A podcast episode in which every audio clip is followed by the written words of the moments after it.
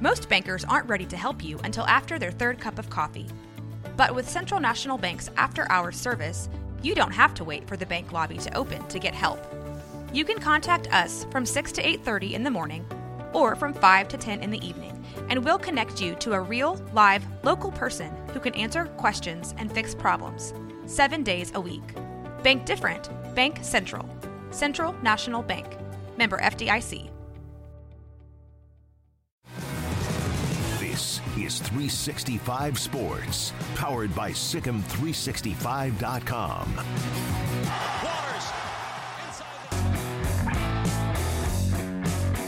Welcome back. Good friend Brandon Helwig, UCFSports.com, joins us now. And uh, Brandon, this was a team in UCF, and I know they're coming off a loss, but was was kind of left for dead a couple of weeks ago. And John Rhys Plumlee is healthy and back now, and there seems to be a resurgence. West Virginia comes in, they're scuffling a little bit. Is this the the kind of turning point game for them if they win it? This is a really important game, and you're right. UCF was I don't know, kind of left for dead, so to speak. That Kansas game uh, earlier this month was just not a good performance all around. Uh, John Rhys Plumlee attempted to come back uh, from his knee injury, wasn't 100%. He got out of the first series, thought he felt something pop in his knee, got kind of scared. They pulled him, you know, checked it out. Later, put him back in. He wasn't effective, and so. Uh, but the story that game for you, it wasn't the offense; it was the defense the defense that was about as, as bad of a defensive performance that you yeah. Uh, just you said gave up 399 rushing yards to, to Kansas, and I don't. I think maybe they threw the ball once in the second half. It was just a really terrible performance. Hey, I mean, you know, you could, you know, there's several reasons, you know, that didn't help. There were some guys out with injury.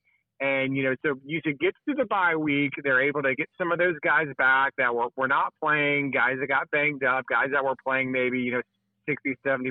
They were able to heal up. They kind of went back to the basics. I, I think it's always a struggle for teams every year. It's like, how, how physical do you want to be in preseason, week to week in practice? You know, you want to keep guys healthy for the season, but they decided we got no choice. We got to, we got to go ones versus ones. We got to tackle. We, we really got to hit this bye week hard. And they did and it showed in a positive way against Oklahoma. I think a lot of people were expecting Oklahoma just to blow the doors off of UCF if you looked at how Kansas treated UCF, but it was, you know, if everyone was watching, it was a game. You know, UCF, you know, was leading 23 to 17 in that fourth quarter. Uh, you know, it, it, that, that that defense kind of wore down a little bit at the very end. Oklahoma was able to put together, you know, two quick touchdown drives to pull ahead.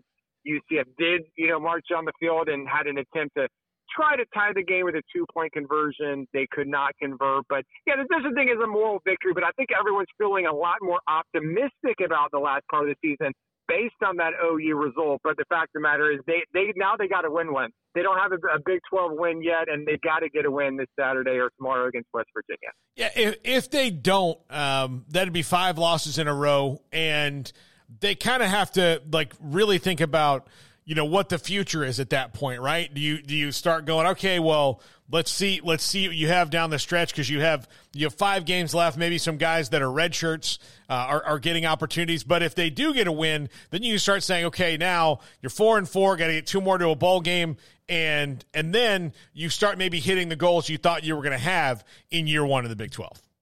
Yeah, I, I still think you know I you know, goals kind of pivot and change based on how the season goes. I, I think UCF you know, you're fully aware. I think they would have uh, liked to have had that win against Baylor. You know, that was a, a colossal meltdown uh, that, you know, I've never quite seen something like that before.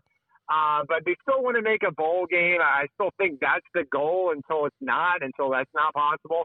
Uh, if, if they lose to West Virginia, it gets a, a lot tougher. Although I will say this back stretch of the schedule is probably a bit more manage, manageable uh, in terms of you know on paper maybe more winnable games, but I mean that's that's not saying much because every game in the Big 12 is going to be close. You can get get beat by any team you know any week, but they have, they have Cincinnati and Houston in that back part. They got to go um, on the road to Texas Tech. I know that's not an easy trip, but Texas Tech really hasn't maybe they're kind of underachieving uh, this year. They've got Oklahoma State, which all of a sudden looks like one of the better Big 12 teams all of a sudden. But there are some games they can win, but it'll make it a lot easier if they do want to make a bowl game if they can get this win tomorrow against uh, the West Virginia Mountaineers. Yeah. Uh, so West Virginia runs the ball uh, pretty well. Uh, it's not been so much CJ Donaldson. He's been okay, but the quarterback position, uh, Greene runs it really well. They've they've moved the ball that way. This is not the wide open West Virginia offenses of the of the Geno Smith and Stedman Bailey days, uh, Tavon Austin times. So for that defense, which has struggled so much in stopping the run, does how do they shore that up down the stretch? Yeah, yeah. I'm I'm curious because Oklahoma, you know, for you know their vaunted offense with Dillon Gabriel and, and pushing the ball down the field, that probably actually worked to UCF's advantage because it's really stopping the run has been their Achilles heel. Uh, Kansas State ran the ball all over UCF. Obviously, Kansas did. And Oklahoma, you know, yeah, they're going to run the ball some, but, you know, they're going to try to push down the field. They're going to do some deep throws. And UCF has had a, a decent secondary. Um, and to, really, the bigger question, you know, you were talking about did, did the defense, did they really improve out of the bye week or not? Um, obviously, there's signs of, of optimism based on last week, but we'll really know for sure. You know, did they improve? Really improve stopping the run? Uh, we'll really find out because I think you know uh, West Virginia. I think they run the ball you know, 60, 65 percent of at the time. They're going to try to run clock. They're going to try to win that time time of possession battle. And so it'd be really important for UCF to get stopped and get off the field and that was something they really couldn't do against Kansas State, and they definitely couldn't do it against against Kansas. So we'll really we'll know a lot more, you know, this time tomorrow. So, um, how much does John Rhys Plumlee's presence just change the aura and the vibe around the team? Yeah, it it it, it helps a lot. You know, this is you know there was big expectations for him coming into this season you know, he worked a lot to, to get better in a lot of, you know, the quarterback areas. You know, he, we know he's a really good runner and that's a really good part of his game, but just, you know, making better decisions, pushing the ball down the field, you know, and we really hadn't had a, we hadn't gotten really the full glimpse of, of how much improvement or, or how good he really has gotten this year. Cause, you know, UCF, you know, like everyone else for the most part, you know, they're going to open up the season with one of these cakewalk type games and they were all over Kent State that was a blowout. And then in that Boise State game, you know, that was a game that was a lot closer than it should have been.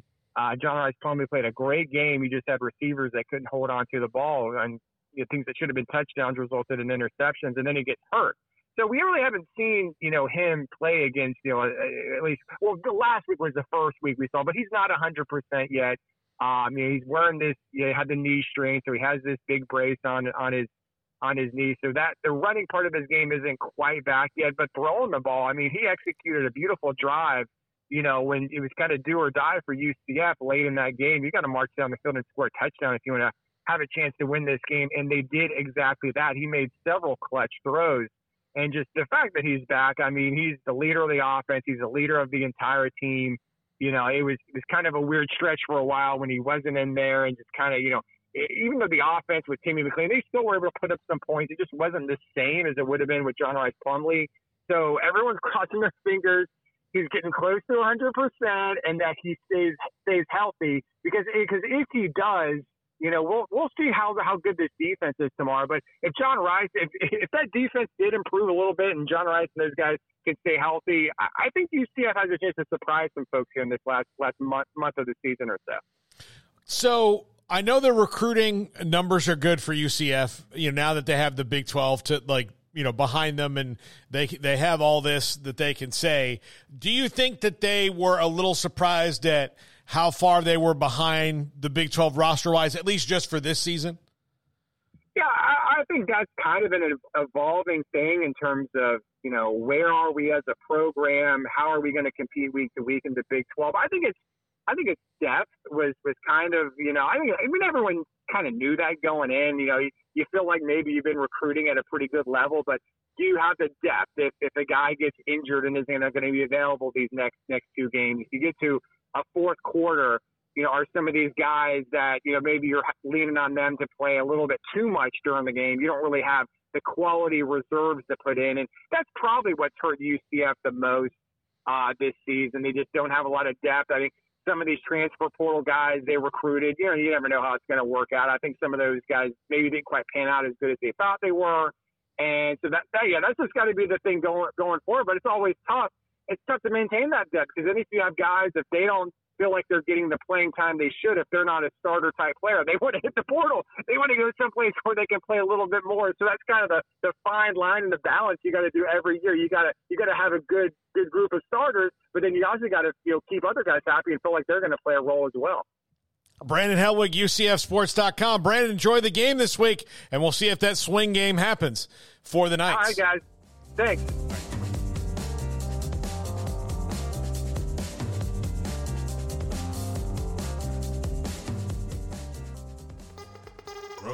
RoadMediaNetwork.com.